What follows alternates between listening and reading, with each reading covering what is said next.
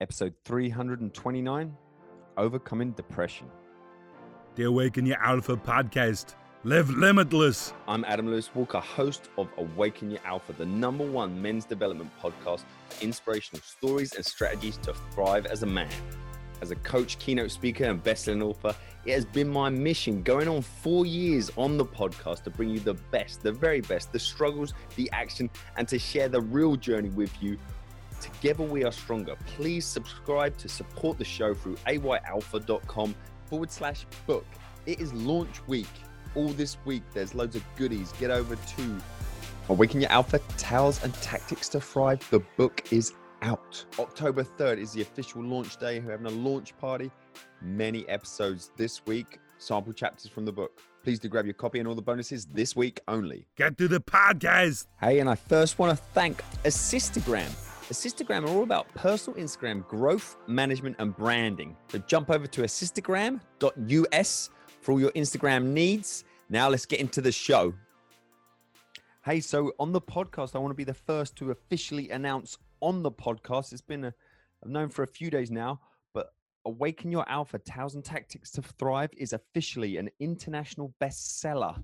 It got the highest ranking in the U K, hitting number seven in men's studies on the bestseller list, and then shortly followed by America, U S A, amazon dot com, then by Australia coming up in third place. But bestseller across the three continents, three countries, um, and we're off and running now. It's all about getting reviews, but firstly, get in your copy. So please do go to ayalpha.com forward slash book. Got all the information getting in there. The reviews are brilliant. Um, so please do go and grab a copy, digital or paperback, depending on your budget and your preference. And then please do shoot a photo with you and your book. There's going to be a competition link to that.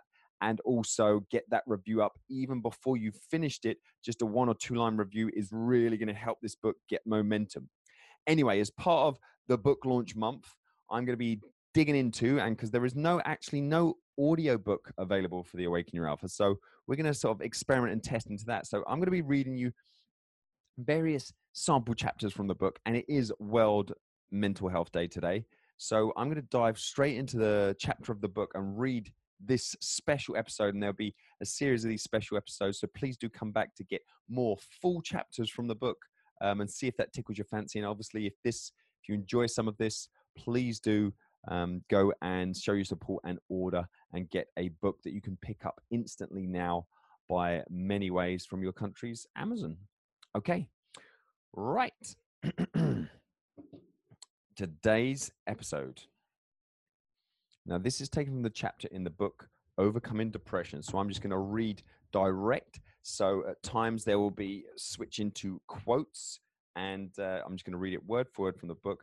And I hope you enjoy this, and it's be good practice for when or if I do do a Kindle version, no, an audio version. Overcoming Depression. The happiness of your life depends on the quality of your thoughts. That's Marcus Aurelius Anderson. No, no, it's not. It's Marcus Aurelius, Roman emperor. This is a chapter I could have quite easily missed out, and that is part of the problem. We avoid talking about depression, my former self included. Clearly, I got better at it. In society, if you break a bone or ruin your knee as I did, everyone rallies around to ask you about it.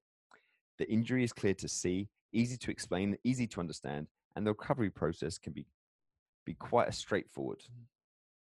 But tell people you're depressed and you are likely to get the complete opposite reaction. People will back away. Why do we accept that other body parts break down at times, but not our brains? This has created a culture that doesn't understand mental health.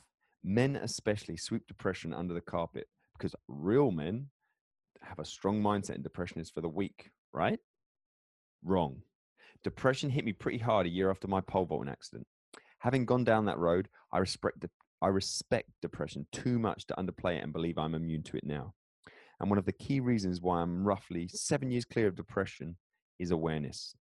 By acknowledging it's there, I have learned from the past which, which circumstances, habits, and early warning signs will come back given half a chance. However, I have intentionally included depression in the action section instead of the awareness section of the book, because it is the actions, routines, processes, and tactics spread throughout this book that will weaken it.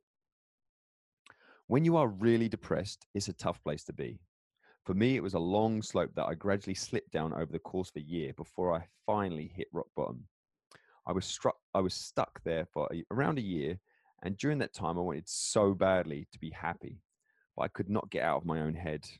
I couldn't even escape to enjoy a film, and I had always been a big movie lover.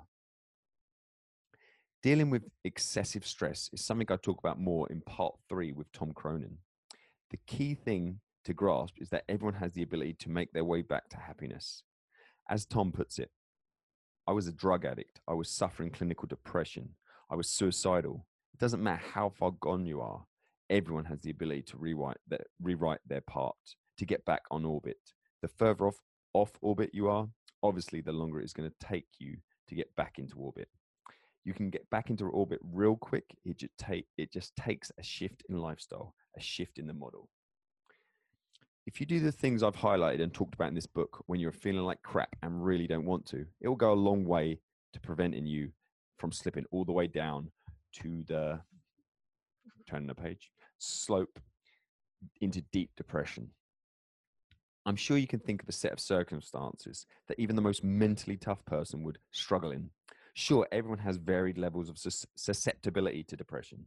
If you've ever heard of seasonal affective disorder, or S A D, that is how it emerged early for me. Even if I was not depressed, I did get pretty low in the darker months each year, so I preempted it by scheduling certain activities or events during this time. January and February are great times to attend events that will better you, especially in somewhere sunny like California. In late two thousand nine, after a year of traumatic events back to back and a healthy dose of denial, I was in a bad place. I was shutting down and becoming isolated. My rock bottom moment was when my mum turned up on my doorstep and I lost it. I didn't have the energy to cover it up anymore. I still felt like an absolute loser for a long time to come, but gradually from this point, I was getting better. It doesn't matter if it's a huge leap or a millimeter, better is better. This is the same whether you're struggling or you're thriving. And why, and that is, oh, why, oh, sorry. And that is why I truly believe in life. You're either growing or dying. You cannot stand still. Trying to maintain the status quo is a mistake. For everyone, the path out of, our, out of the hole, the path to recovery is different. There is no one set answer. The divine guidance often comes when the horizon is blackest. And that's Gandhi. Like the seasons, one thing in life is certain, it's ever-changing nature, nature. Animals appear to understand and deal with this better than the majority of humans. One of my favorite aspects of moving to the wilderness of northern Michigan is the connection I have with the clear seasons, embracing each one for what it brings. Friends ask, what about the winters there? To which I respond, it's better than rain. I can do something with snow. I love it. Would you really appreciate an eternal summer with blistering temperatures and no variation in weather every day? Would I appreciate snow being here for twelve months? Hell no. I love the fun activities, skiing, the landscape, the play that comes with having kids and snow combined. Then when April comes around, I'm more than ready to see the grass again.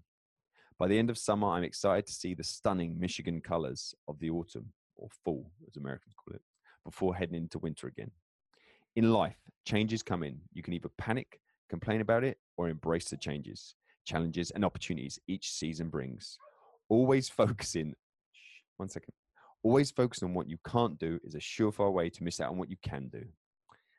If you are distressed by anything external, the pain is not due to the thing itself, but to your estimate of it. And this you have the power to revoke at any moment.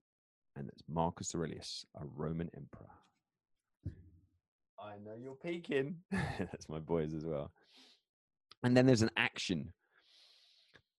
So this is action sixteen from the book, and I'm going to dig in and give you this as well because I want to add some value here. You identified the impact of your limiting beliefs in the last exercise, the Dickens process, and learned how to remove and discredit those beliefs in the tripod exercise. Now let's start to replace them with something that will do you a favor in life. Rewrite the positive alternative for two or three of your existing limiting beliefs. For example, one of my top limiting beliefs was more money means you are greedy. And I replaced that with more money means you are helping more people. This may sound or feel silly, but go through the process anyway. Replace each limiting belief, write down a new belief in a place where you will see and read it aloud every morning for a month, then see how you feel. So that was just one of the action boxes that are filled out nicely, grey and obvious, for actions out of thirty-one action boxes throughout the entire book, and they all interlock. They are the sum of all parts. So this was kind of part one of the book launch series of audiobooks or reading sample chapters from Awaken Your Alpha, one thousand Tactics to Thrive, a must read for every man who wants to step up in their life with confidence and vision of being a conscious leader. Okay, have a great week and look after yourselves. And if you are struggling, reach out and speak to someone. Okay, cheers. Bye. The Awaken Your Alpha podcast. Live limitless. Thank you again for taking the time to listen to this episode. I really do appreciate it. And I know time is the most important asset we have. Please do subscribe and leave a short review. Head over to ayalpha.com forward slash book. All this week, there's loads of goodies. Get over to Awaken Your Alpha, Tales and Tactics to Thrive. The book is out. And please do support the show. Recommend it to your friends. This is the number one men's development podcast for inspirational stories and strategies for us all to thrive. This show is sponsored by Assistagram for your growth, branding, and Instagram management needs. Head over to assistagram dot U S.